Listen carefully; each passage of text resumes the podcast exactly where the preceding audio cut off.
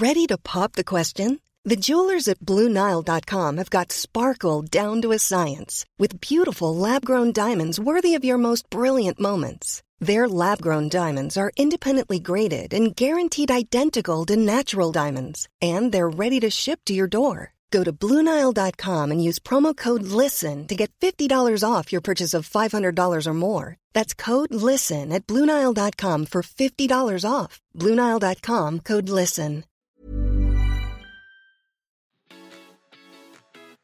This is Good Humans Podcast with me, Cooper Chapman, chatting to the world's best about the inspiring stories that got them to where they are today.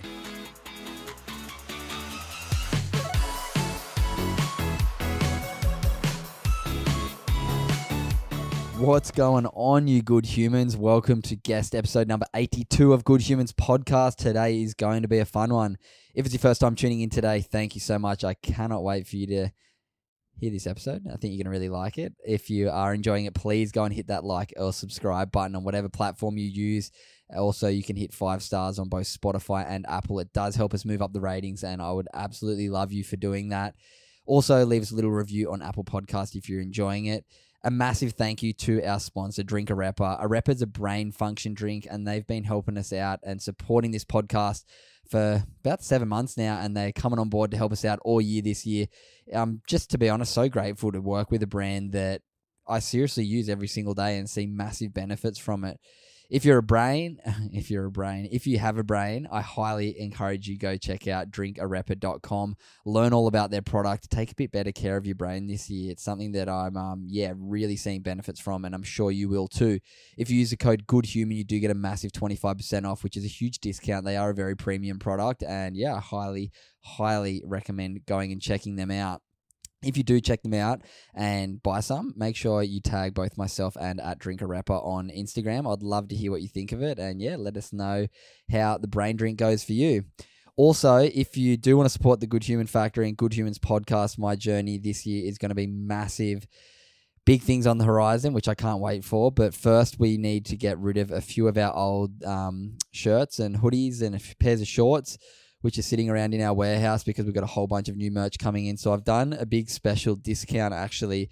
If you're listening to this podcast the day it comes out, you can go on to thegoodhumanfactory.com, use the code GOODFRIENDS, and you get a big 50% off, which is the biggest discount we will ever do. So make sure you go and use that. It's not going to be there all forever. So if you're listening on the first day, it'll be there. If not, use the code podcast and you do get 25% off always if you're a loyal listener to this episode and this podcast. All right, Brad Drybra. What an absolute bloody legend this guy is. Brad is um a dude from Wollongong in Australia that I jumped on his podcast and was just so blown away by his story. And to be honest, the one thing I was blown away by was how good he is at speaking. This guy is a storyteller like you've never seen and just a really unique guy, and I'm so inspired by what he's done. He was born with a rare genetic gen- um, disease called cystic fibrosis, which he explains a whole lot more about. I'm not even going to try right now because I'll butcher it. He does talk a lot about it in the podcast, so you can get a bit more educated on it. But yeah, he's basically told by a doctor when he was born that, yeah, he's not going to have much of a life at all. Since then, he's gone on to be a successful real estate agent. But then, after having some health complications and being in hospital, he met a guy by the name, I think it was Bernie, um, who was a guy that was terminally ill with cancer and about to pass away, and they'd sit in their hospital beds and chat to each other. And he basically realized that he wasn't ticking off his purpose in life by being a real estate agent, quit his job with a mortgage, and yeah, went after something different. He now hosts a podcast, which I've been a guest on. I will leave a link to that in the show notes. Um, he's also a public speaker and just a guy who has a really inspiring story. I love this chat. I'm sure you will too. Please make sure you go on Instagram, tag both myself and Brad. The links will be in the show notes. Um, I'm sure he'd love to hear from you. If you have any questions about cystic fibrosis or if you just want to learn more about his story, please reach out. He's a very open guy and a bloody beautiful human. Let's jump straight into it. Welcome to Good Humans Podcast, Brad Drybra. Thanks so much for having me, brother. It's exciting to be here. You've been on my show, so to come back and now get to chat to you on yours is yeah, it's a nice experience. Yeah, it's been um it's been really interesting watching your journey and getting to connect and people who are have a pretty similar mindset around trying to inspire and motivate people and share their story to yeah, mm. really get people off their like off their ass and really getting after life and Oh, watching yeah. your story and um, hearing little bits about it has been really interesting. But I'm excited to yeah get to know the story a bit better and get to probe your life a little bit after you got to probe mine on your podcast recently. So the first question I do open a lot of my podcast with is, what are you grateful for right now? my people definitely my people you know i've spent some time away the last six weeks just sort of holidaying and a lot of it was solo and i think almost like this this feeling that first week of being solo of i think it was appreciation for my people but almost packaged as loneliness Mm, like I was there thinking, far out, my life is so much richer for my family, um, my inner circle of mates, the people who give so much value to me and that I want to give value back to. So I'm, I'm just so grateful. That's an area of my life that doesn't feel like it has any resistance or any Mm. challenge. Is just I've got amazing people. You could say good humans in my life, and I'm just extremely grateful for them always. Oh, it's so beautiful. It's so nice when people can recognize the importance of the people around them and really show gratitude towards that. So yeah, good on you. Let's um let's jump into it. Your story is very unique. You've got Mm. a few turns along the way that are really interesting and yeah, I'm excited to get to hear a bit more about it. So let's um rewind back to the start. Where'd you grow up? What was family life like as a bit as a kid and then kind of going into high school? What were the goals and dreams? Yeah, well, I say I grew up in paradise on earth. Um, to other people, it's called Wollongong, and mate, it's just such a beautiful area, such a beautiful space. And I was, I was blessed. I would say, you know, some people would say I'm biased, but I believe that I was born into the best family on earth. You know, touching on before, what I'm grateful for my people. You know, my family uh, are amazing. My parents, Darren and Diane, were I'm their first child, and they were as prepared as you ever could be to have a kid. You know, like they'd built the dream home. They'd worked a couple jobs each and hustled so that they fully owned that home. There was no debt. You know, they were going to bring their first planned child into a world that was secure, full of love, had opportunity. And I was born on the 12th of April, 1996. I'm 26 now and um, born seemingly healthy. But at three weeks, they were told that I was diagnosed with cystic fibrosis. At the time, they didn't know what CF was. And whilst CF is the most common genetic illness in young Aussies, there's you know there's only a few thousand people in the country who have CF, so it's still very still very unknown. You know, it's a little bit misrepresented, you could even say. And you know, as I sat down with the first CF specialist at Westmead Children's Hospital um, just a few weeks after my birth, he said, "Your son will be better off with a terminal illness. Um, this will ruin his life." And they got up, walked out of the room, never seen that man again, and just decided then and there that that was not going to be their attitude. And you could almost say, you know, had my parents have listened to the words of a specialist, a professional in that field, and believed it, and then had a negative view for what my life looked like, I couldn't have blamed them. But I'm just so blessed and eternally grateful for the fact that they said, nah, like, that's not the way we're going to look at this. That's not the way we're going to approach it. We're going to approach it with positivity. They found a doctor who shared that same vision as they did. And you could almost say that before I knew it, it's like the greatest lesson I could have learnt in life that what you believe is what you'll become. And they they see my life as, you know, they didn't want my life to be another sad statistic, or they didn't want me to be a prisoner of a hospital bed, which was the story of most kids with CF. And because of that, that hope that they had was literally bred into me. And mate, I was, you know, I was given no chance. I was told that I'd be lucky to make it out of my teenage years by that doctor. And mate, like my early years were were nothing but a success story. They were, you know, state champion sprinter, super athletic. You know, my health was supposed to be here. It was here. You know, like all the markers of what a healthy sh- kid should be doing. Like I was kicking those goals and kicking well past them. And it was this environment that was just so full of love and positivity and hope allowed me to wear my CF as a badge of honor. And I know that's so much information in such a No, short no, no, space, but I've this is incredible. Just sets the scene really of your life that you've lived now. mate. it, it is. And I owe, you know, I owe everything I am to those people. You know, my, my dad, my mum, and my little sister. And I guarantee if I talk about it for too long, I'll bloody come to tears because they mean the world to me. And, you know, we, we sit and we, you know, I've been reflecting a lot lately on my childhood, you know, as I've been, I've been writing a lot. And there was a question that probed me to really consider my childhood and look at it. And it asked to recall my first early memory. And, you know, I sat there for a couple of hours and I was thinking about my earliest memory. And I remember literally I remember a day from three years of age where I know exactly what I was wearing. Like it was vivid. I was wearing a stripy t-shirt, corduroy blue overalls, a corduroy navy blue cap. I remember being next to my old man. He was mowing the lawns in our backyard, and I was pushing a fake lawnmower next to him. It's the middle of summer. It's hot. We're sweating up. And I remember retiring from the lawns early because mum called me inside. I remember sitting down at our dining table, which is probably sim- very similar to what we're sitting at here now. And my mum's favorite sandwich growing up was also mine, which is a salmon and beetroot sandwich. Salmon and beetroot. Salmon and beetroot, Wow. weird combo, but Weird. bloody outstanding. Never just tried it. even just tin salmon too, the best.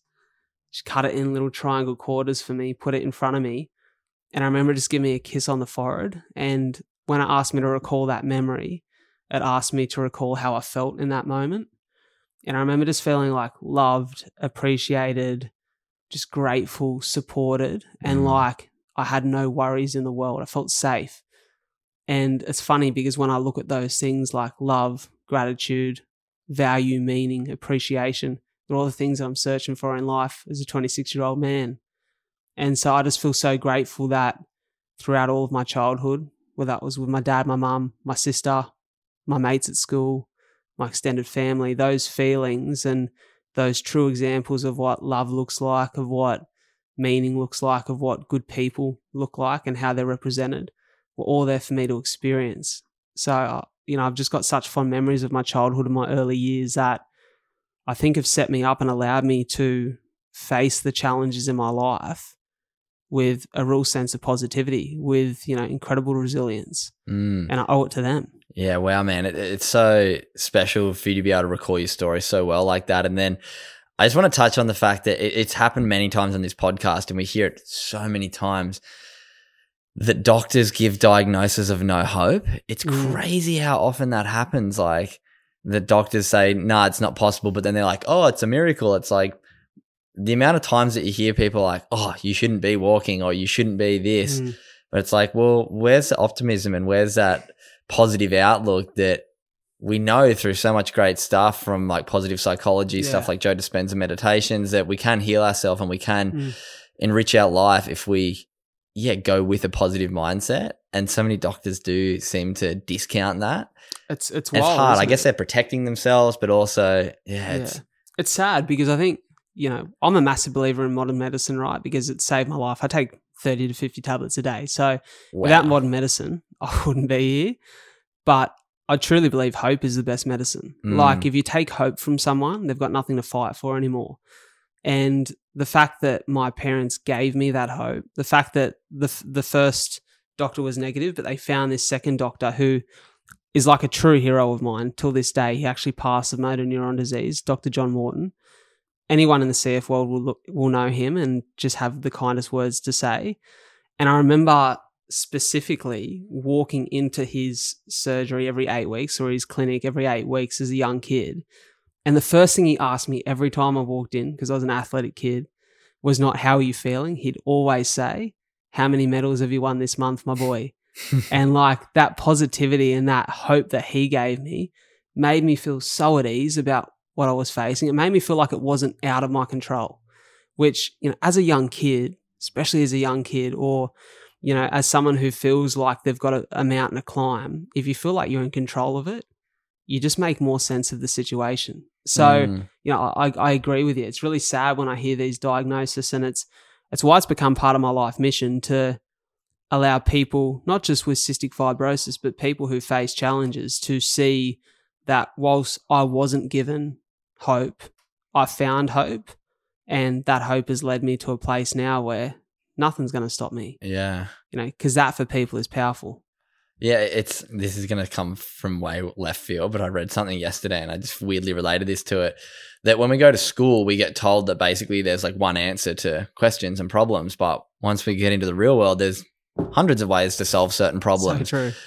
So to have yeah that mindset, I feel like it's drilled into you as a kid, basically through school and then high school. That like there's usually one answer to a Mm. problem, whereas there's millions of ways to fix different problems. Not that your situation's a problem, but different ways to manage the um yeah the disease that you have. So can you explain maybe what cystic fibrosis is. To be honest, Yeah. I'm I'm pretty unclear of what it does because it'll obviously set up the rest of your story and explain to people the um, implications you've been juggling. So do you want to explain what it is and what it does to you? For sure. So, cystic fibrosis is a genetic illness. So, you're born with it. Um, most people find out at three weeks through the Guthrie's test whether they have CF or not. There are rare cases where someone is missed in that process and finds out later in life, but it's we, we know everyone's born with it. It's genetic, right? And CF is a defective gene. So, that defective gene is supposed to transport salt and water to the cell. And the salt and water, when it reaches the cell, allows we think of mucus and we think our lungs, our sinuses, but mu- mucus moves all around the body. And when you don't have that salt and water transported to the cell, mucus gets thicker and stickier and it sits on those organs and scars them and impairs the function. So in the lungs, that means it becomes a breeding ground for infection. And, you know, where infection lies, lungs are scarred, um, function is impaired, which means the capacity of the lungs and the ability to get air in and out is is impaired and you know with infections the lung cells start to die it means that in the pancreas digestive juices aren't released so i take digestive enzymes every day. Everything i eat with protein or fat my body like yours would doesn't have the capability to release the digestive enzyme required to absorb those nutrients. That's why a lot of people with cf struggle with their weight. Um, they struggle with their growth and their energy and they often have to eat thousands and thousands of calories to actually maintain a healthy weight and to be able to go function and exercise and live a healthy life. And then it also, in some cases, which has been the case of my CF, because I have, you know, there are different mutations of cystic fibrosis. And for people who are listening to that, going, what does that mean? Um, it's more so just different types, you could Mm. say. You know, like COVID would have different strains, CF has different strains of severity. And I got the most severe, but also the most common one. But then I also, what come with it was a side serving of liver disease and diabetes. So I've had liver disease from the age of nine, um, which means I can't drink, but it saves me a blun- bunch of money on a night out. Hey, Um, sober, yeah, sober team, crew, let's. And Come hang out with me more. exactly, mate. It makes life easier. Just watered, hydrated always. Um, and then, you know, the diabetes is something because of that impaired pancreas function that, you know, my body doesn't have a great capacity to handle my blood sugars and regulate them. So, you know, there's all of these problems that come with CF, and it is a very complex, um, multi organ disorder that, you know, makes it really challenging for people to battle. And, you know, for a long time, it was called the childhood's disease because people didn't make it out of their teenage years, much like that doctor thought would be Mm. my my life story. But you know, cystic fibrosis in the last few years has taken leaps and bounds. We're at a point where, for a long time, 41 was around the life expectancy for people in Australia with CF, and it's still very much the case. But in the last two years, you know, some groundbreaking drugs, a drug called Trikafta or, um, as people in the UK might affectionately know it, Kaftrio, um, has really changed the game for a lot of people with CF. It's somewhat allowing that defective gene to kind of do its job. Um, so I've seen a bunch of people, including myself, an increase in that lung function and capacity, um, a lesser need for certain tablets, um, the degenerative nature of the disease slowing down and actually becoming quite stable. So there are very exciting times ahead for people with CF, and the conversation has flipped from a lot of negative to a little more positive, and that's exciting. It's that hope that we spoke about. So, a big part of my fight is to make sure that that conversation keeps moving towards a more positive light. Um, but I guess if that's hopefully not too scientific for people to understand, No, I think I, I think yeah. that's very well explained. I think people now will understand the challenges that you've had to face along your journey, and as we go through and you share some of the accolades that you have achieved and your yeah life story, it'll just maybe not make people empathize, but make people yeah empathize, realize that fuck you've been carrying something that is debilitating and makes life 10x harder than everybody else who doesn't have um, CF's life but you've managed to still live an enriched, positive life, which is super inspiring, to be honest. So appreciate that. let's um let's go into high school. What was high school like for you? yeah. How um how's the CF treating you once you're going through high school? How are you managing it? And yeah, what are your goals like future looking like with career and whatnot? Yeah, it's funny. I guess you could say my first dream as a as a child was to be Batman. My second was to be Brad Fittler, or or the closest thing to it. And then as I went into high school, it was to it was to like succeed in some sp- sort of sporting field. I think as I reached high school, you know, people catch up in terms of their natural and athletic ability. And, you know, I was definitely not one of the guys who was six foot with a beard and muscles in high school. I was quite a baby face. And so those uh, athletic dreams were kind of starting to seem not unrealistic, but like a little bit more out of reach because of my liver disease. I wasn't playing rugby league anymore. I was told I had to stop because a contact to the liver could have ruptured it. So I was now starting to come to grips with the fact that my life probably looked more professionally focused than of a sporting nature. So I was really passionate about health and the body because of my CF and how much those things kept me well. So I actually thought leaving school, I was going to be in probably the health science area, you know, studying training and performance. Um, you know, and that's another story and things went a different direction. But I guess as far as my mentality and my, my life in high school, I was very social. If you can't tell, anyone who has a podcast usually loves a chat. I've always loved a chat. And probably the thing I've always identified with is a passion for storytelling. And so that was a big part of my my youth and especially my adolescence. I love sharing stories and pumping people up and talking about different things and getting creative with how I shared those stories. Very um very big imagination and probably a little bit, you know, always add a little bit of GST or a bit of mayo to a story. But I think for me, probably the biggest challenge of high school was not my CF. It was in a great place and I was still really unchallenged, even though I had all of these things on my medical, you know, documents that were like supposed to be big challenges and control. roadblocks. I was really under control. But the thing you know, it was a challenge in high school, and I'll say is probably still even a challenge today, is a little bit of this negative self talk started to creep in. You know, I was one of those people who struggled a little bit more with their skin in high school. And, you know, my skin would not always break out, but it would every now and then just flare up really bad. And I'd go from being this super confident, charismatic character who was bouncing off the walls and chatting to everyone and like, you know, like I'd, I'd like someone, I'd go on a couple of dates with them, and all of a sudden my skin would break out and I'd just shelve all that confidence get super insecure, I go into my circle, go into my shell, and really outside of my close mates, like I didn't associate with anyone. Mm. Like I I really pipe down, and I was so stressed that people would value me and judge me based off how my skin looked. Even so much so that right now there's probably people looking at me through this camera if they're watching, and you can see that like I've got like a massive, like a ginormous pimple just coming up on my chin, right?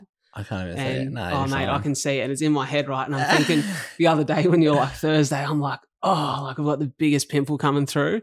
People are going to be looking at me thinking, what would this bloke know about life if he's got that giant pimple on his face? Isn't it funny? You know, the stories we tell ourselves. The stories we tell ourselves, those narratives, and those narratives were definitely a part of my adolescence.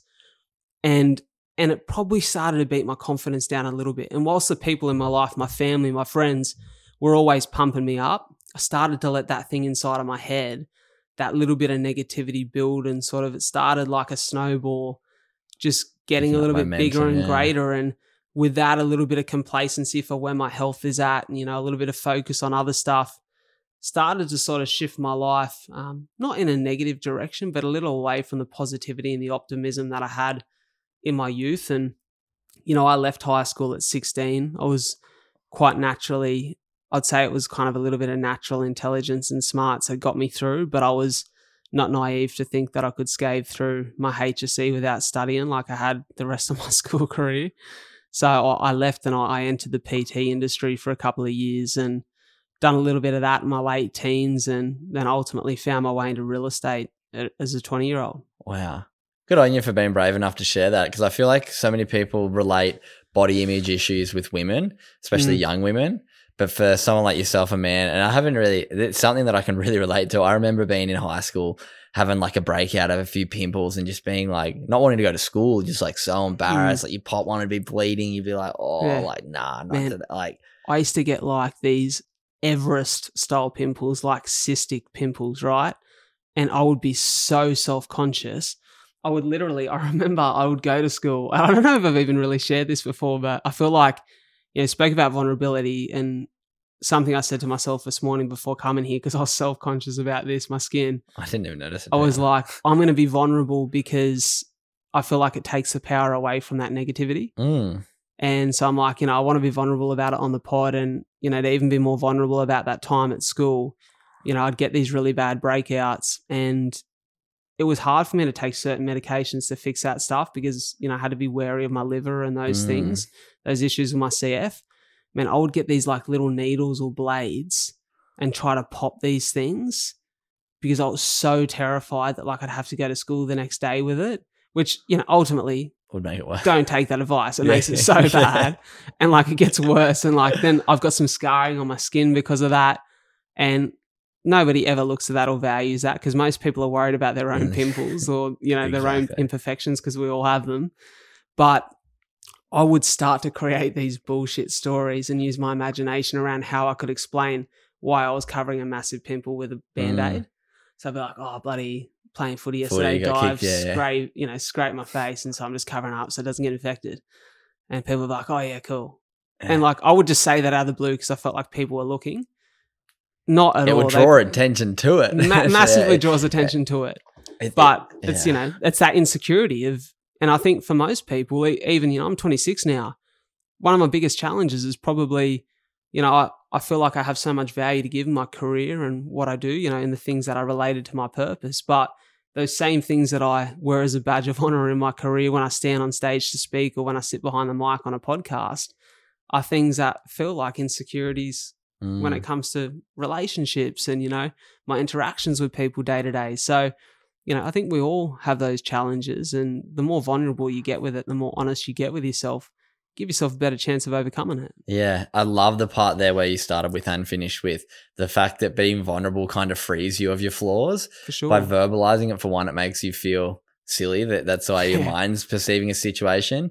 But it's also like if you can own your flaws, it gives you a backboard to actually improve on them. Whether it be your skin and being like, you know what, I'm going to try and drink more water. I'm going to try and yeah look into stuff by actually confronting and owning your flaws, trying to like kind of shy away from them is the most powerful way to overcome it. And nobody can hold it against you if you own it. It's like exactly if you go, oh fuck, my bloody skin's breaking out again. How's this shit pimple? People might go, oh yuck, but it's like, oh well, at least it's out there. It's like For you've sure. owned it. Like who cares? Like if Exactly. you, nobody can hold against you something that you've owned, especially when it comes to your flaws and taking like accountability with anything. I've found is like one of the most freeing ways to slow that self talk down.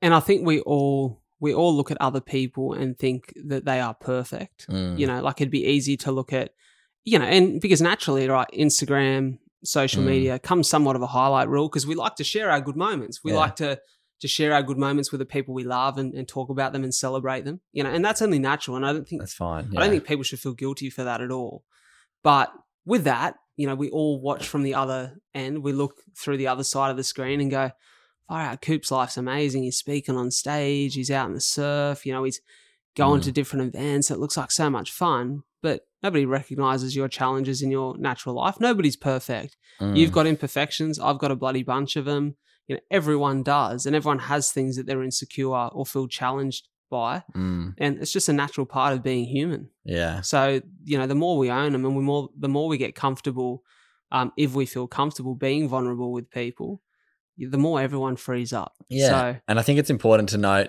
so often nowadays when it comes to social media, so so much of the like vulnerability that's shown on social media is something that people wouldn't do to their best mate next to them, but they'll do it on social media, which in my mind seems like such a cop out. Like yeah, every now and then, maybe like once a year, I'll post something like kind of vulnerable. yeah, But for me, it doesn't seem like the space for it. Mm. I think you need to be able to build the courage to be able to talk to your inner circle, to really have somebody to talk back to you rather than the platitudes and comments you get on a social media post. For but then you're still sitting in your room crying by yourself. It's like once we learn how to communicate with our circle Mm. and build that structure in our circle of people around us that we can actually have those honest conversations, that's where I feel like we really start stepping up rather than just the Instagram post.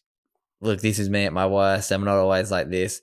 I think there is a place for it for sure, but yeah, I just think so many people do that, but then won't have a big tough conversation with their friend. I couldn't agree with you more, Coop. Like, And I've been a sucker for that too. I'm not pointing fingers. I've done Yeah, that before where we all I've been really struggling and I've posted on a story of me crying and just in my mind I thought it was to Mm. give permission to other people, but then I wasn't really even willing to go and sit and have that conversation with a friend. And it's something I'm really working on at the moment, those difficult conversations, which sometimes yeah, obviously they're difficult conversations, but learning to have them really does open up a new dialogue and a new way to overcome situations. I honestly couldn't agree with you more. I think it's so well said. And one thing I actually journaled something last week, right? That I think at times in my life where I've felt insecure, I felt like I'm challenged by something, I allow surface level attention to almost be like a band aid, a drug for that insecurity. Mm. But until you actually step into it in a real life situation scenario and get really honest with it and get face to face with the people who are actually in your life, who are Mm. actually interacting with you face to face,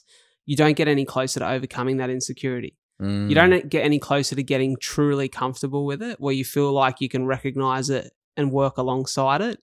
And so for me, I always go first to, you know, you might have heard I mentioned before, and I heard you mention it too, the inner circle of people. It's like for me, there's 10 people in my life outside of my family, my 10 closest friends, who I will go to to talk about these things because I know it's a safe place. I know I can be vulnerable there and be received um, with love and, and care. And, you know, I know that they want to give me value as I want to give value to them. So they're the people I go to to talk about these things. And I think unless you can have those conversations in that space, or for some people, if it's something that is really traumatic and feels super vulnerable Mm. with a professional, unless you can have those conversations in those environments, social media attention, it's just a band aid. Mm. It'll only help you for so long before you realize you've still got bigger problems to deal with. Yeah, absolutely. I love that little segment. That was a fun little chat. Let's keep moving through your story though. So, you're 20, you find real estate. What's Yeah. that story there?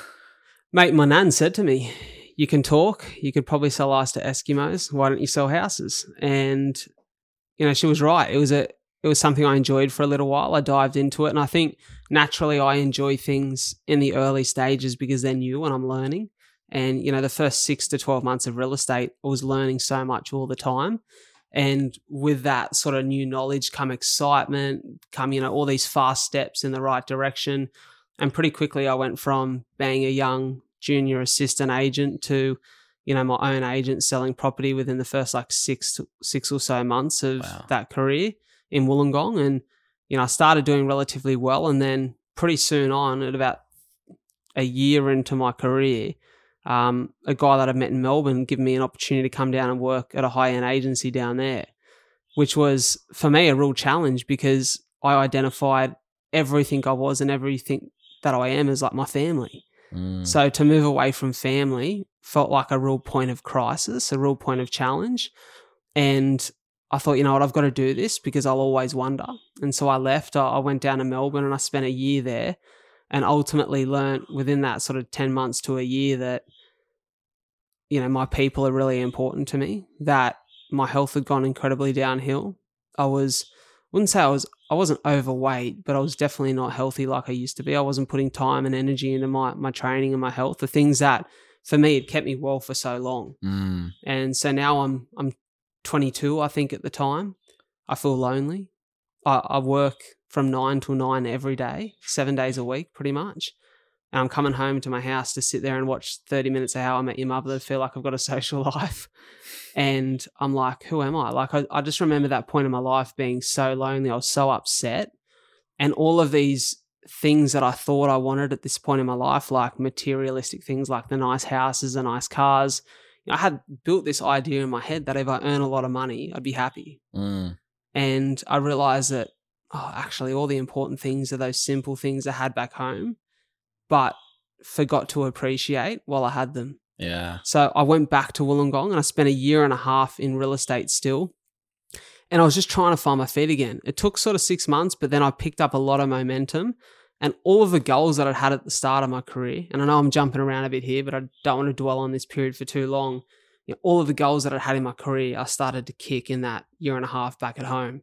Like I'd always had a goal to list four properties and sell four properties a month consistently. And I was starting to do that.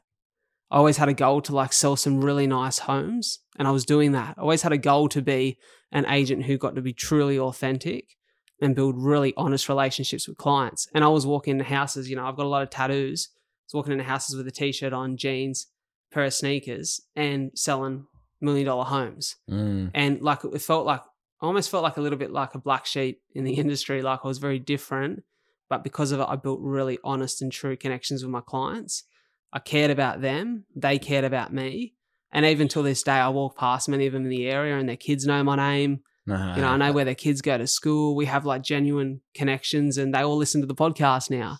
So I'm really proud of that period. But in that period of my life, that especially that two years, that last two years of real estate, my health started to really challenge me. And to go back just a touch, like the first real challenge I had with my CF was at 18. I had pneumonia. And I remember I spent five weeks quite ill, three of them in hospital, and lost nine kilos. Wow. And it was the first time that I went, oh, hold on, this CF thing isn't a joke. Mm. You know, like I've got to be careful here. And then every year there were these challenges, and especially within this two years, you know, new lung infections, and then my lung function was dropping, and I'm starting to lose touch with my health. And this degenerative nature of CF is now a part of my reality. Like I'm Wow. every year taking one step backwards, you know, where I used to be taking them forwards, or at least maintaining that, you know, that good level of Yeah. health. And it was one particular scare that really frightened me. I remember being quite sick, and it sounds super gross, but when you know you're quite sick or you've got a lot of mucus in your lungs with CF, you usually spit in a cup, like golly in a cup, essentially, and they test it to see if there's any infections in it. And I got a call from my doctor one day while I was at work to say that the infection they'd found in my lungs was um, an infection that could damage the cells of my lungs and ruin my chance of ever having a lung transplant if I needed them. And they said, We've got to act quick to get rid of this, or it could be really dangerous for you long term. And I remember it was just like the ultimate kick in the guts. It was almost like, you know, Mike Tyson says everyone's got a plan until they get punched in the face. Fuck, mate, I just got floored. Like, felt like I'd been sat on my ass, and I'm like, I've taken all of this good health for granted in my early years. All that hard work I've done, I've let it slip by the wayside. And now I'm being told that the safety net of a lung transplant, which I never thought I'd need, I never even considered in my youth because I was so healthy Might not even be an option. might not even be there. Like, so now Mm. I'm just free falling. And I went into hospital. It was so bad. Like, my immune system had really taken a hit that all my skin had broken out. Like, I was really pale. Like, I just felt really ill. And I went into hospital that week. And it's funny, people don't like hospitals. I quite like them. I think for me, like, time in hospital, it's usually like 14 days I'll stay in when I'm sick. Has always been like a bit of a retreat, an Mm. opportunity to reconnect with myself, reset. yeah, reset. You know, what am I doing? What direction do I need to go in? And because of my CF, they always put me in a private room in the public hospital so I can't get infections off other people. And it was this one particular week I met someone who has been somewhat life changing. His name was Ernie. He was in his, Ernie was in his late 60s, and my mum had actually sold him a car. And that's how we met in the hallway one day when my mum was visiting. And I started chatting to Ernie, and he was in a room full of old fellas. And I said to Ernie, mate, if you ever want to chat, just come around and have a yarn. So every, I'm not kidding, every day at like two o'clock, the tea and Vicky cart would come around. I'd get my tea, my set of biscuits. Ernie's room was next door, and about two seconds later, he'd walk in with his cup of tea, a few bickies, and we'd sit down. I'd lie in bed, he'd sit on the chair next to me. We'd have a chat. And Ernie was a fascinating fella. He had terminal cancer, so he knew he was on his way out, and he was a prison guard. He was a prison guard for guys like Ivan Milat. Wow. And, you know, so we had all these very interesting stories to tell about these, you know, high risk prisoners that he'd guarded and, you know, this crazy life that he lived.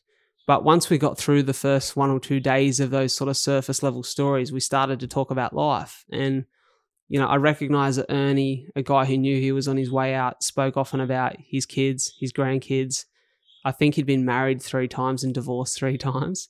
And he spoke fondly of all of his wives and like still had great relationships with them. He spoke about the things in life that weren't materialistic, that weren't, you know, these things The that holidays something- he went on, the experiences he it was, had. it was none of the bullshit, Coop. It was just like the people that meant something to him and the memories that he had with those people. And I remember sitting there thinking, you know, and for some people, they love real estate. They're super passionate about it. I wasn't anymore. And I remember thinking, what am I doing with my life?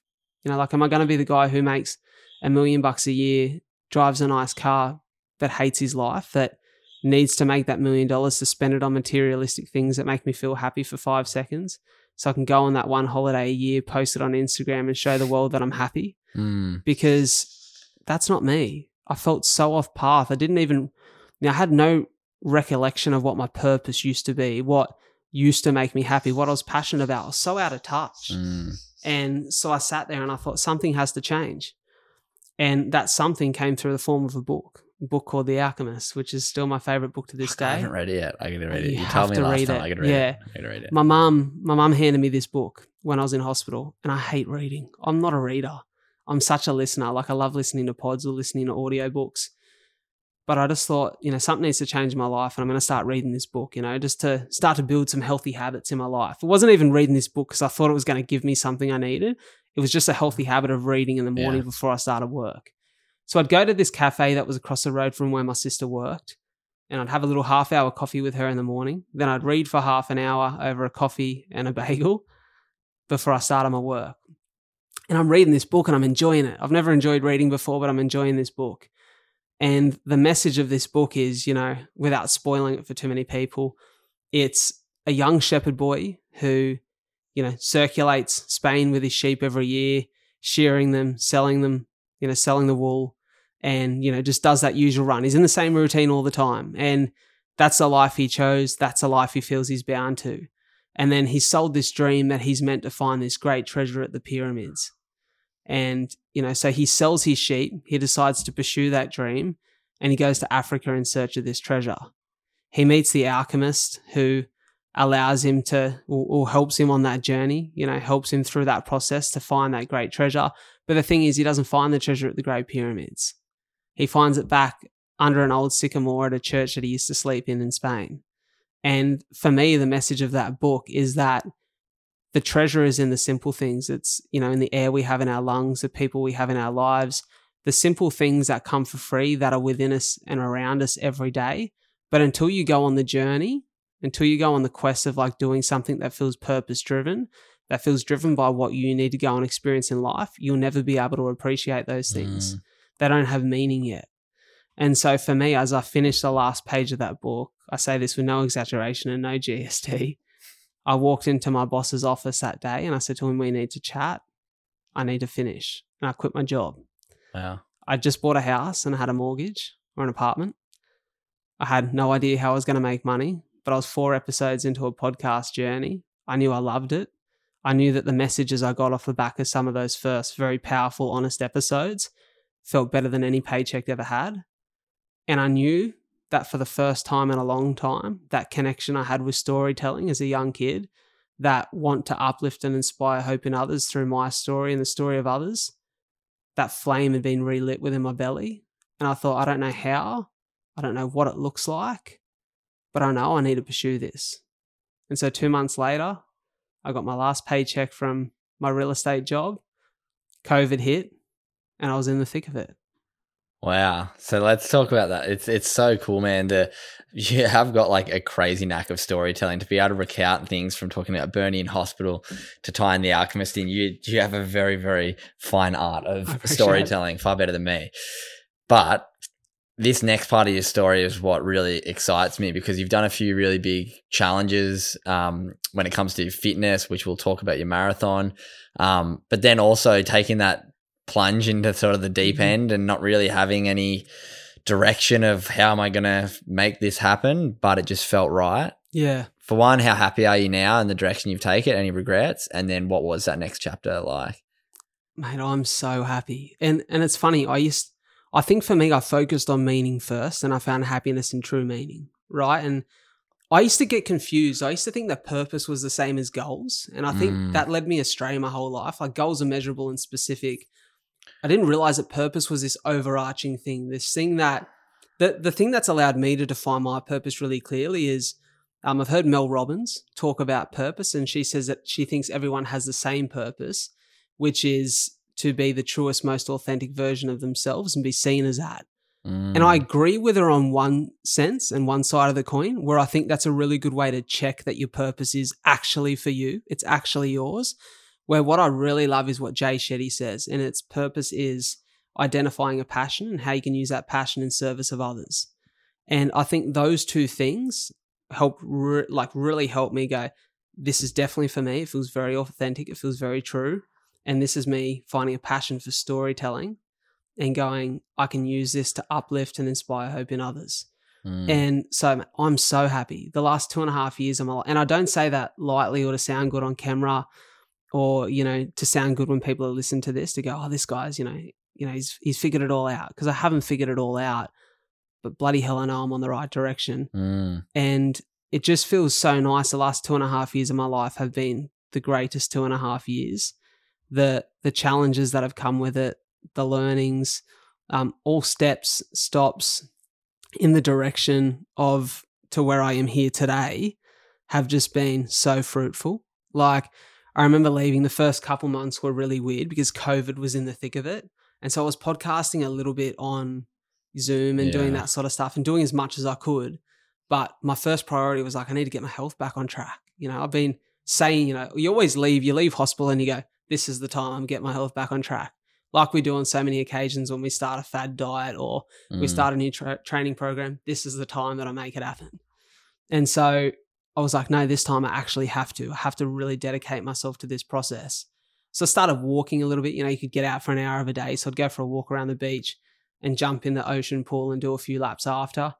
And then I bumped into a mate and he goes, and I said to him, oh, I'm trying to get the real estate dad bod back in check, you know, I got to get the rig sorted. And he goes, you should come to this run club we've got when it's back open. And he said, literally, we're allowed back out in groups next week. You should come down. We go for a 5K run. We have an ice long black and a swim after. And I remember going, 5K run? Mate, I hate running. You're kidding Mm. yourself. Why would I want to do that? And he goes, mate, you're up at 6 a.m. on a Sunday, anyways. Come down. You love a coffee. You love a swim. Just get it done. And I thought, you know what? I will. So that was a Sunday. This was early in the week. He said this to me. So I thought on Thursday, I'm going to go for a 2K run just as a little warm up, just to test where I'm at fitness wise. And then I'll get there on Sunday. So I rock up for my 2K run, put my sneakers on. I reckon I got six to 800 meters in. And I thought, am I allowed to swear on this? Yeah, of course. I thought, fuck this. I took my sneakers off, went for a dip, and I thought, I've got no fucking idea how I'm getting through Sunday. So Sunday morning comes, I pick up one of my best mates, Zachy Bids, who you know, yeah, yeah. and He's a positive dude. Ain't He's such a- bro, he's he's gonna keep amped, Yeah, he's good amped. energy. but he's going to me, I'm fucking smashing you on this run. He's a fit bastard, right? He's like, I'm flogging you on this run, and I'm going, like, no "Fuck, I'm- shit, mate. I got I'm- yeah. fibrosis and can't even run a kilometer at the moment. I'm going, I know he is, but fuck, I don't want him to beat me. so we're running. I'm struggling hard, well at the back of the pack, right? All these lads are fit as fuck. There's about 20 people running, right? But I get to halfway. We're turning back into Puckey's trail to run towards home. And there Zach Bidoff is, shin splints of doom on the floor, no. rolling around. And I've looked at him and just gone, Too much you," confidence. and just put my fucking head down. And I'm like, I'm beating this bloke home at all costs, right? And I beat him home. Poor bloke, he still suffers from shin splints today. But that first run and that feeling after, like that runner's high, I was like, that sucked. But God, I could get bloody used to that. Mm, That win. That was the first win I'd had in ages. First win with my health. I'm like, mm. hold on. Yeah, you'd had real estate like wins, win. and that feels a lot better. The For podcast sure. wins, the real estate. I mean, the when you like compare your like fitness win, or like your health win, your podcast couple episodes win, Mm. and then like selling a million dollar house. What you thought was going to bring happiness more so was probably the thing that brought the least. for sure. And I'm like, and this cost me nothing. Mm. This literally was like, I got to enjoy it with good people. Now I'm having a coffee and a swim. Feel on top of the world. Mm. And so I made a commitment that I'm going to rock up every Sunday to this run group. It's called the Active Boys Run Club. Shout out to the lads and, and the ladies now who now join us. And I rocked up the second week, struggled through, but got it done. On the third week, they said, Why don't you come on Wednesday night? A couple of the crew are running a half marathon. Just jump on for the last 5Ks. And I'm thinking, they're going to be buggered. They're running 16Ks before. I'll jump on the last five. I'll tap a couple of them on the ass, give them a pep talk, run between the front and the back of the pack. We'll finish strong. Mate, when I seen them moving towards me, I'm like, ah, can't be them. They're moving way too quick. They got closer. All the lads have got their shirts off. It's like eight o'clock at night. They're charging. And I'm like, oh my God, I'm in trouble here. Mate, I could barely move for a week. And I thought, I'm not cut out for two 5Ks in a week. I'm not. But I somehow got there on the, the Sunday, that discipline. I said I was going to do it. But after that Sunday, something didn't feel right. And I was sitting there enjoying a coffee with the boys. And this is where the crisis point of my story this last couple of years comes to, you know, comes to life. I'm sitting there and I thought, oh, my lungs don't feel good. And I coughed. And when I coughed, if anyone's ever like bitten their tongue or bitten the side of their mouth and tasted blood, it's like that metallic taste. As I coughed, I could taste a whole lot of that metallic taste in my mouth. And I thought, I've just coughed up blood. And it was when I was 18 was the last time I'd done this. I'm 24 at the time. It'd been six years. And I didn't want to make a fuss, so I just kind of went to the public toilet there down at the beach and I coughed up a bunch of blood for about two minutes in the sink there at the toilets. And I remember thinking, this isn't good, but maybe if I just like keep sipping on my coffee, it'll stop. It didn't stop. So I ended up in emergency. I went home, went to emergency because I just couldn't Mm. get it to stop or control it. And it wasn't too bad. Like I wasn't vomiting it up, but bringing up fresh blood. And they done a bunch of tests. I'd stabilize. They're like, all right, we think you've just got an infection in your lungs. We'll get some advice from the doctors. We'll send you home. Now, the bleeding usually happens where an infection inflames some of those scars in the lungs and that scar tissue breaks open and you start to bleed. It's very dangerous if it doesn't stop and it starts to get too much. Like if Mm. you if you were to cough up, say, like more than like a quarter of like a, a drinking cup, like you've got to start to be careful that you're not losing too much because you're probably bleeding internally too. Mm. And you know, then the next two days this happened. It was on the third night. They're like, "We've got to keep you in emergency here. We're going to run a bunch of tests." And I'm sitting there going, "Like, fire out! I'm just starting to get healthy. I'm really enjoying this. I've got this crisis point, but I've actually got this sense of hope again because Mm. I've shown myself that I can overcome some challenges. I'm running now. And I'm sitting there with my dad. It's like 2 a.m. in the morning. And a memory pops up on my phone. And it's a memory of him when I was two years old. He ran a charity event. It was 68 kilometers, three days in a row. So 212 Wow. Ks for CF. And there's a photo of him running across the finish line with a can of Tooheys. Mm. and we're laughing about that photo. And I said to my dad, you know what? I'm really starting to enjoy this running thing. And to think that 22 years ago at the time, you'd done this thing for people with CF for me, maybe it's my time not just to recover for myself, but to show other people that it's possible too. Mm. And I said, you know, I'm going to run a marathon by the end of the year. It was July at the time. And so I left hospital. That next day, I was on antibiotics for two weeks and checking in with my doctors. And I announced on social media that the minute I can start running again, I'm training for a marathon. It'll be on the 12th of December, the 12th of the 12th, 20, because 12 is my lucky number. And I'm going to run it. I'm going to try to raise a little bit of money for CF, but most importantly, I'm going to prove that nothing is impossible for people if they believe enough in themselves, especially people with CF. The world kind of like takes that message, supports me. So I'm like, now it's real. I can't yeah, back out keeps now. the accountability. I've done that with many things Definitely. recently. the CEO of CF Australia at the time, Nettie Burke, rang me and said, mate, we love what you're doing. Want to make this official. So within like a week, it'd become an official council approved event, the first marathon ever in Wollongong's history. Wow. And then I'm going, like, how do I train for a marathon? So I called a really good friend of mine, Benny Seymour, who was actually just an acquaintance at the time. He'd been on my podcast, former rugby player turned ultra endurance athlete. And I said to Benny, can I pay you to write me like a weights and running program? And he goes, mate, I don't want a cent off you. I love the cause. Not only am I going to train you every day, I'm going to come ya. and run it with you. And I'm like, mate, you there, are the man. Oh, just the, he's just become like a brother to me. He's such a good lad. And so I started to run. And here's a funny thing for a month, I struggled through 5K runs. Now, all of a sudden, every week, it's like 7K, 10K, 20K. But the fifth week, I've run 25Ks wow. because purpose fuels progress. If you find a reason bigger than just going and doing it to try and look good and to shed the dad bod, or just because you know because you want to look sharp around the boys, or just because you want to go for a run for the sake of you're supposed to do that to stay Mm. healthy. If you can attach a goal in life to a bigger purpose, Mm. it fuels your progress. Yeah, purposeful fuels progress. I love that. bro it's it's for me it's become my mantra of life right and i found myself then getting super fit. I dropped 12 kilos. I got a month out from the event. I'm charging you. I'm like i'm gonna smash this. And then massive lung bleed back in emergency. They're like we don't think you should run in a month. And so i'm lying in the hospital bed and i'm sitting there going well shit i ran 30 ks last week and it was fucking hard. This is a really good out. Life has handed me an alley oop and all i've got to do is slam dunk it and nobody's going to question if I leave. Mm. No one's going to question if I walk away because you're sitting in hospital with bleeding lungs. Like, what a bloody good excuse. Mm. And I sat there and I thought, but that's not how I'm living my life anymore. I've Mm. done that for too long. And the doctor walked in the room and he said, mate, what's going on? And I said, mate, I don't know. My lungs are bleeding, but I've got a bloody marathon to run in a month and you got to do whatever you can to get me there. And I just knew if I got my feet at the start line, I'd get it done. And so on the 12th of December 2020, conquered my first marathon. It was bloody hard, but it How's was that thirty to forty-two? That's a hectic, eh? Right. I'd done. You know, you know, you've done done- thirty before, yeah. and I, I'd trained a bit for the 30, Mm. not even trained. I just did it without it being a race. I just ran Mm. it from Palm Beach to Manly Yeah. by myself just for fucking bit of fun because I Mm. said I'd do it. And I kind of ran okay. I ran, like maintained consistent five minute Ks. Yeah. Like I was good.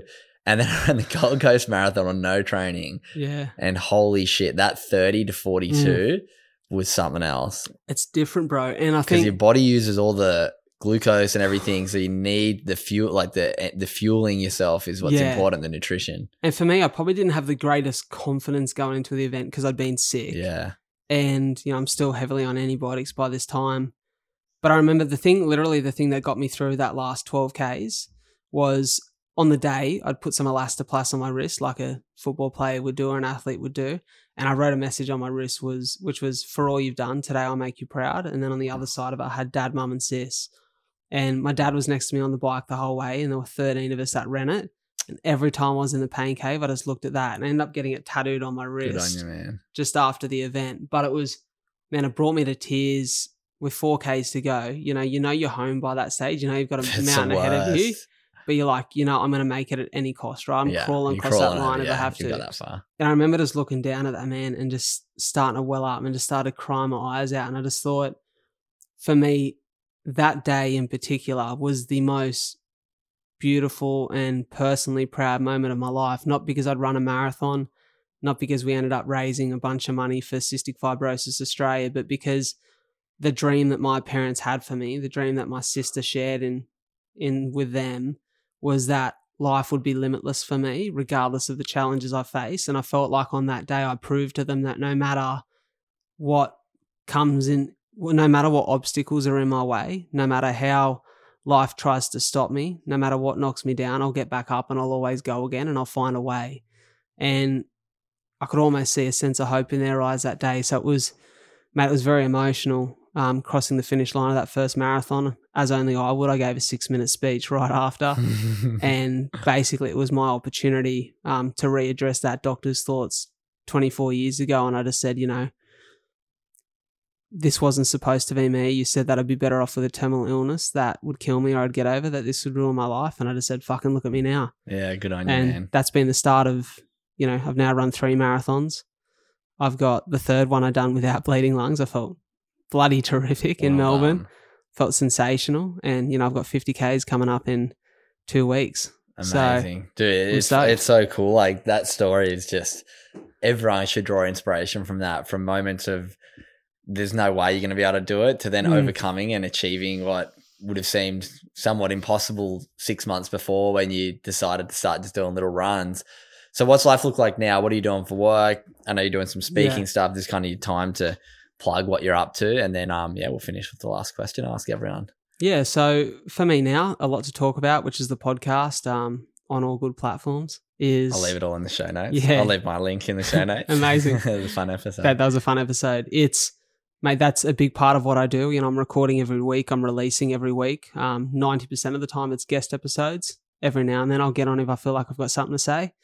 Um, you know, I'm signed as a keynote speaker and trying to get on stage as often as I can. I also love emceeing. You know, I just love being on stage. The buzz of you know, making a positive, uplifting, inspiring, and, and fun environment for people. So, You'd be like a great host for like yeah, I enjoy TV that stuff, man. like report, not even reporter, but like hosting because you're like quick on your feet. You can tell stories. You connect with people. Man, I, I love that stuff. There's just something beautiful about being in the energy of people and, and making people enjoy an experience wh- Mm. wherever it is or wherever, you know, whatever Yeah. platform I'm on. So I love that. And, you know, I'm, I'm writing a book, which, you know, I'm in contact with a publisher. I've got to send that to them in, in Gen, which is really the story that you guys have all heard in much Yeah. more depth with a bunch more stories to read it. um, which has been really fun. But mate, I'm just in such a good place in my life where I'm, you know, the charity event, which is called 42 for CF, has raised over $100,000 now for our cause. And, you know, I was recognized, you know, which I, I'm so grateful. I can't even believe I was recognized at Government House. I accepted an award last month for the work I've been do- doing there with the Governor General and his wife. And, mate, just life has become what I dreamed it to be. And I'm a big dreamer. And my Mm. dreams are, mate, I'll, I'll put it out there. Like, I want to be sitting next to Oprah one day, you know, her asking me about my story. You know, I want to be, I want to be at the heights of this, not because I want the accolades, but because I honestly believe that what I've experienced and the hardship that I've felt, I've been so blessed that I had that positivity. I had great Mm. parents, I had great people around me. Not everyone is as lucky as I was to have those supportive people. But if I can be that hope, if I can be that light in a dark room for people who feel like they need it, well, that's my mission in life, you know, to uplift and inspire hope in others. So that's Right. what work looks like now. And every time I feel like an opportunity comes into my life, I go, do I have the opportunity through that to uplift and inspire hope in others? And if the answer is no, well, then it's not for me right now. But if the answer is yes, well, fuck yeah, let's charge at it. Man, it, it's so cool to see the direction change, and then also it's like I, I like to think of it like before you said like it's all well and good to achieve goals, but if it's not aligned with your purpose, it's like not fulfilling anyway. It's like almost we live on like a compass and there's goals all around the compass, but our purpose is only heading in one direction. For you, it might be north. For me, it might be east. Mm. But if you're not heading in that direction of what truly matters to you, then it doesn't matter what goals you tick off. You're not going to feel that sense of purpose. And it's amazing that you're in that, feels like you're definitely heading that direction. I feel the same way too. And I just hope for everyone out there that they can at least build the self awareness to understand whether they are heading in that right direction or not. And, and on that, Coop, I think everyone deserves that. Yeah, me. Yeah, I that think was kind pe- people think that like, oh, purpose is just for the people who found it or get to do the fancy jobs or the different stuff. Like, no matter what you do, you have the opportunity to serve others every day. Mm, And it may not look like you want it to look right now, but if you can find a way to make it work for you, to make your purpose work through whatever situation you're in, I guarantee Mm. that life only gets a little bit richer and only a little bit more exciting and, and opportunities will fall at your feet. Mm, yeah, if you're not heading in the right direction, those opportunities aren't going to fall at your feet. So For it's sure. so important to like have that compass kind of moving until you get in the right direction. Mate, it's been incredible getting to know your story. It's it's I phenomenal. I think, like I said before, you are one of the better storytellers I've ever chatted to, which is I just good fun. It makes it very easy for me. I just ask a few little questions and you take the take the stand, which is great. But the last question I do finish every Good Humans podcast with is, what does being a good human mean to Brad Drybra? I, I love that question. You know, I've, I've listened to your pod a bunch of times and I thought about that on the way up today. What does that mean to me? And, you know, being a good human to me is recognizing that, you know, as we've heard so many times, the cliche, life is not a dress rehearsal. There's a quote that I love that is the Dalai Lama. So it's going to make me sound smarter than I am, but every man has two lives. The second begins when he realizes he only has one. And I think a good human recognizes that this is a one time thing. There are no restarts, there are no redos, but we have these little magical things called todays and tomorrows. And when you have todays, you have the opportunity to wake up, be grateful for the people that you're, are in your life, to be grateful for the fact that, you know, if you have air in your lungs and a heartbeat, you have more than some have. Mm. And with that, you have the opportunity to be kind, to give love to others without the expectation of love in return, to find purpose, to form purpose. And I think you actually have to create it as opposed to find it, Mm. and then allow that purpose to serve others.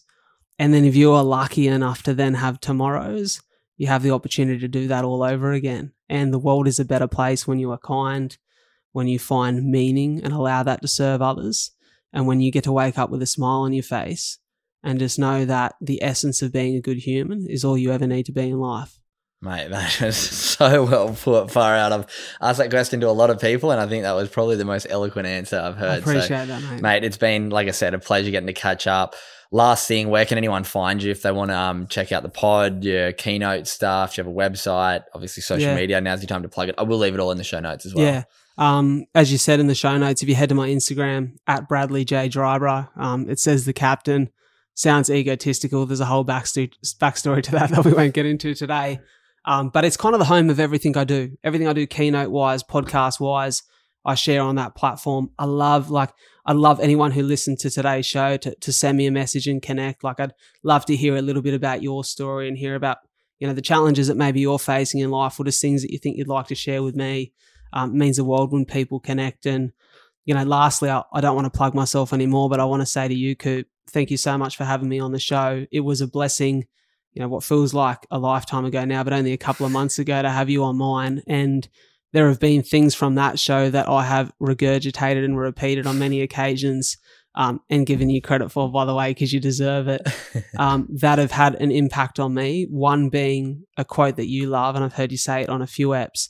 Um, the act of confidence comes before the feeling of confidence. And as I tackle the challenges that are present in my life right now. That is a mantra that sits at the front of my mind every time I feel there's a roadblock or a or a challenge questioning my confidence that's in front of me. So I want to say thank you for the good work you do. I think you are a good human and mate, you deserve all the success in the world. So I hope Nice. things keep moving in the right direction. Very nice um, for Mate, you my to pleasure. be able to You deserve that. it. I appreciate it. And yeah, like I said, if you want to get in touch with Brad, I will leave all the stuff in the show notes. Send him a message. He's an incredible, um, incredibly open person, willing to share his story and yeah, listen to yours as well. So please reach out to both of us. Um, share this around on your Instagram stories.